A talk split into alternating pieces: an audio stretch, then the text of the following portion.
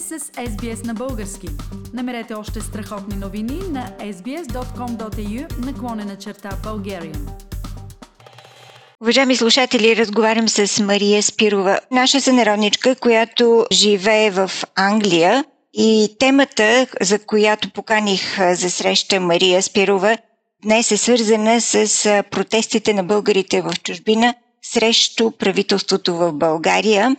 Здравей, Мария! Промениха ли се протестите в Англия в подкрепа на антиправителствените протести в България в контекста на коронавируса? Как протичат сега тези протести? Привет на всички сънародници в Австралия.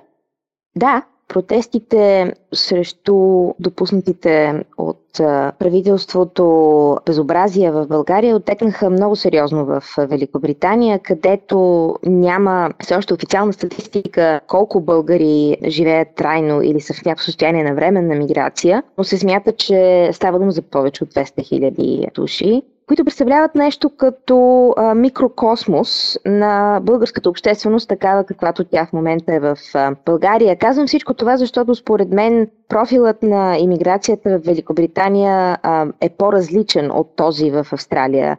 Тоест, нашата иммиграция тук е много по-нова, наистина много по-прясна. Хората, които живеят в момента в Великобритания, вероятно са се откъснали от България а, сравнително скоро, голяма част от тях. И естествено, тъй като става дума за други разстояния, те поддържат много по-близки връзки с семействата, които са оставили в България. Тоест, градусът на недоволството, градусът на страстта, с която се случиха тези протести, беше много впечатляващ. Тук, в момента в регионът Англия, където се намира Лондон, се намира в строг локдаун, при който е забранено а, на повече от един човек да се среща с повече от един човек от друго домакинство, дори навън. Пикът на нашите протести беше през лятото, тъй като тогава беше функционално възможно човека да си вземе отпуск. Някои хора идваха и от различни градове до Лондон, което е покриване на големи пространства. А, пък и наистина мерките за сигурност спрямо пандемията бяха възможно най- най-простите.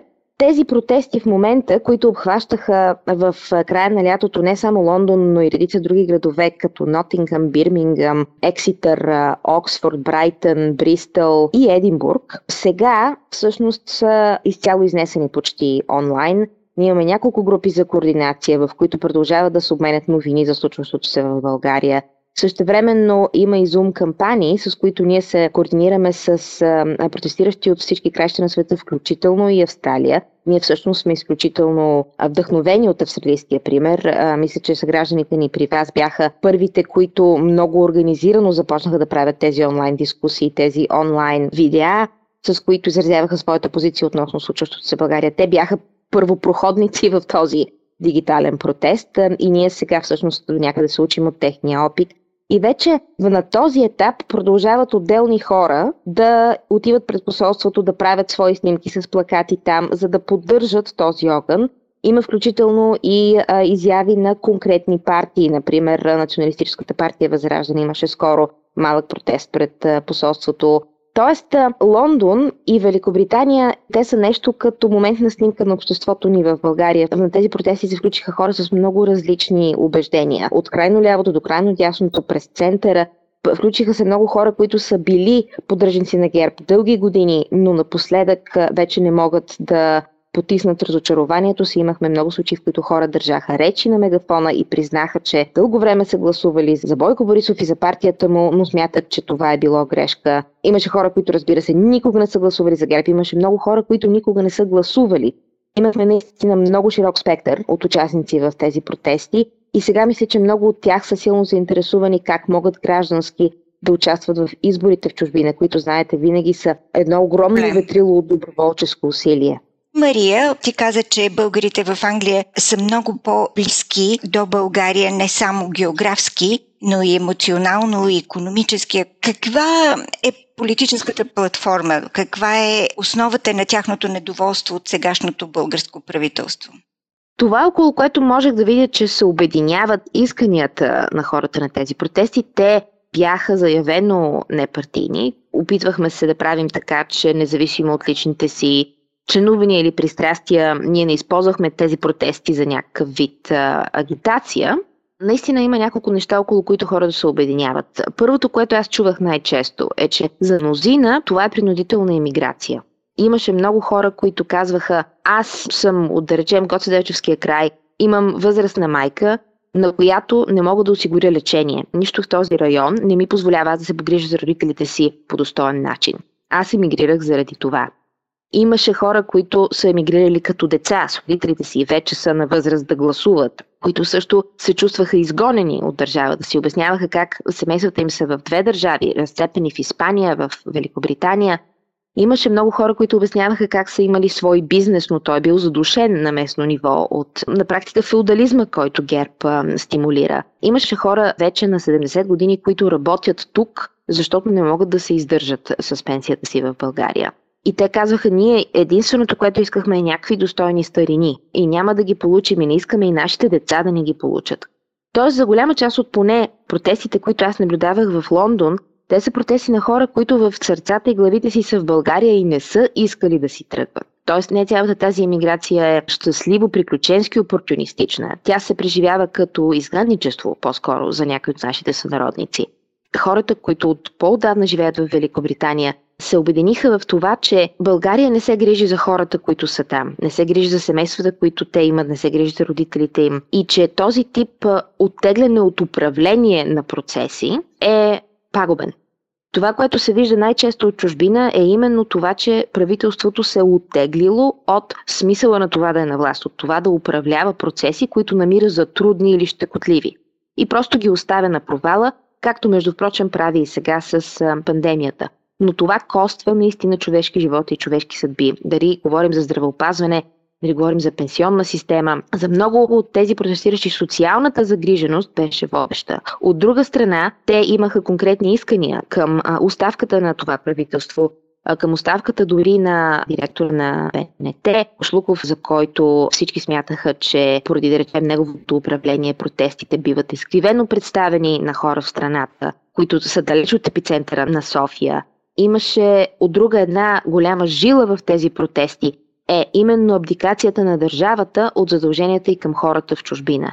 Ние сме малка държава с процентно голяма емиграция. И, както знаем в Конституцията е записано, че ние не губим правата си на български граждани само защото в момента живеем извън физическите претели на България. Но много често държавата ни третира точно все едно това се е случило. Все едно вече тя няма задължения към нас. Отново се връщаме към централно изискване на тези протести, което беше споделено на протестите навсякъде по света за електронно гласуване и за дистанционно гласуване, което да направи така, че не просто хората в чужбина, но и голяма част от болните и неподвижни хора в България да могат да гласуват без да трябва или да се откажат от правото си на глас, или да се опитват да се връщат в България или да пътуват до някакви безумни места, за да подадат гласа си. Действително, основната амбиция на тези протести, мисля, че много плътно се приближаваше до амбицията им в България, което беше рестарт на системата.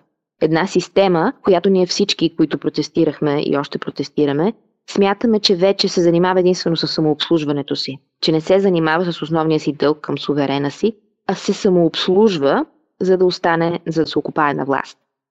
За нас е важно накрая един ден да стигнем до истински демократичен и представителен парламент, който наистина работи чрез истинска, честна опозиция. Тоест има смисъл от демократичен парламент, ако не всички партии са в съглашение по някакви въпроси и не всичко се случва в някакви задни стайчки. Има смисъл, ако то се случва наистина честно пред хората с гласуване и с истински принципни различия и дебат. Това ли е картината на една България, в която българите, работещи в чужбина, биха искали да се връщат според теб? Сред хората, които аз виждам тук, има много желащи да се връщат. Не да живеят богат живот. Те искат да имат достоен живот. Те искат да имат живот, при който администрацията ги третира като клиенти, ги третира като хора, на които трябва да се помогне, а не хора, които трябва да се презрат и изгонят. Нещо, което отново мнозина споделяха на протестите, че ти не можеш да функционираш като гражданин, защото държавната администрация, която е там да ти помогне да функционираш като гражданин, да си платиш данъците, да се осигуриш здравно, тя те саботира на всяка крачка. Тя не иска да се занимава с теб, тя те отхвърля като някакъв досаден дразнител. А, а ти я издържаш същевременно. Тоест имаме пълно обръщане, наистина морално, на интерпретацията на това какъв е дългът на държавата към гражданина. Тоест, гражданите ние се изпълняваме волю-неволю дългът към държавата, защото държавата има репресивния апарат да ни принуди. Но тя не изпълнява обещанията си към нас. Тя не се грижи за това човек, когато критикува гласно някой в малък град, после да не си загуби работата и да не му отеснее града, да има място за, под слънцето за хора, които са инакомислещи, за хора, които не искат по някакъв неформален начин да постигат напредъка и успехите си. И това, че държавата не осигурява това достоинство, достоинството на хора да се грижат за родителите си болници, които не се разпадат, държава, която не осигурява достъпа на собствените си а, граждани до елементарни административни услуги, но иска от тях те да продължат да я захранват, е държава беглец. Това е държава, която абсолютно е забравила защо въобще съществува, поради което започва да има граждани бегалци. Граждани, които се спасяват в други държави от държавата, не от роднините си, не от земята си, а, не от дълга си, от милението си за България, а от управлението или липсата на такова. В тези срещи, в тези протести, в които и ти си участвала и в твоите разговори с такива българи, каква е перспективата от тук нататък? Какви са шансовете на следващите избори да се получи промяна в България? Реалистично е да се очаква, че на тези избори, в случай, че те се проведат по начин, който съответства на правото и се проведат адекватно в условията на пандемия, в които ще се провеждат, защото това разкрива много логистични въпроси, които аз не съм чула ЦИК за момента да е започнал да разрешава. Но ако предположим, че достатъчно от нас и в чужбина и в България ще могат, няма да бъдат препятствани да упражнят правото си на глас по един или друг начин, ще имаме разместване парламента. То ще е разместване, което вероятно няма да отговори на, на очакванията на нито една група сред а, българското общество.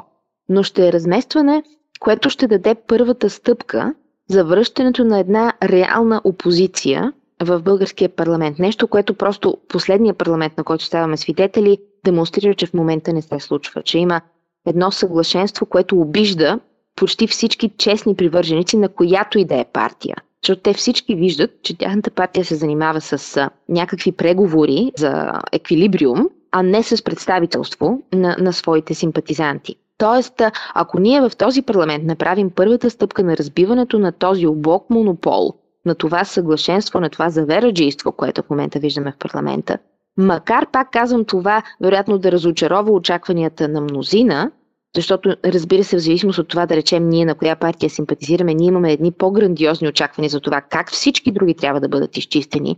Но разбира се, това в реалността не е възможно. По същия начин, по който не можеш да елиминираш всички хора, с които не си съгласен около себе си, също така не е реалистично да се очаква, че някаква партия, на която ти съответно симпатизираш, ще има брутално мнозинство в един български парламент при едно толкова а, наистина разединено общество. За мен обаче важното е да се стигне до разбиването на този монолит, на монолит на вкопчване в властта, който имаме в момента. И разбира се, това ще се случи, пак казвам, по начин, който в момента дори е трудно да се прецени. Но ако ние получим опозиционни депутати в следващия парламент, които действително се занимават не с това да прислужват в някакви гласни или негласни коалиции, с това да казват, мен са ме избрали тези хора, които не бяха съгласни с случващото до сега. И аз няма да се съглася с него, защото вече съм от сената на властта. Това според мен ще е стъпка в правилната посока, за която ще си е струвало да се борим като граждани. Мария Спирова от Лондон представи интересната пъстра палитра на очаквания, надежди и евентуално бъдещи промени в България като следствие от провеждащите се в момента антиправителствени протести не само в България, а и по цял свят от българите разпръснати по него. Искате да чуете още истории от нас? Слушайте в Apple Podcast, Google Podcast, Spotify или където и да е.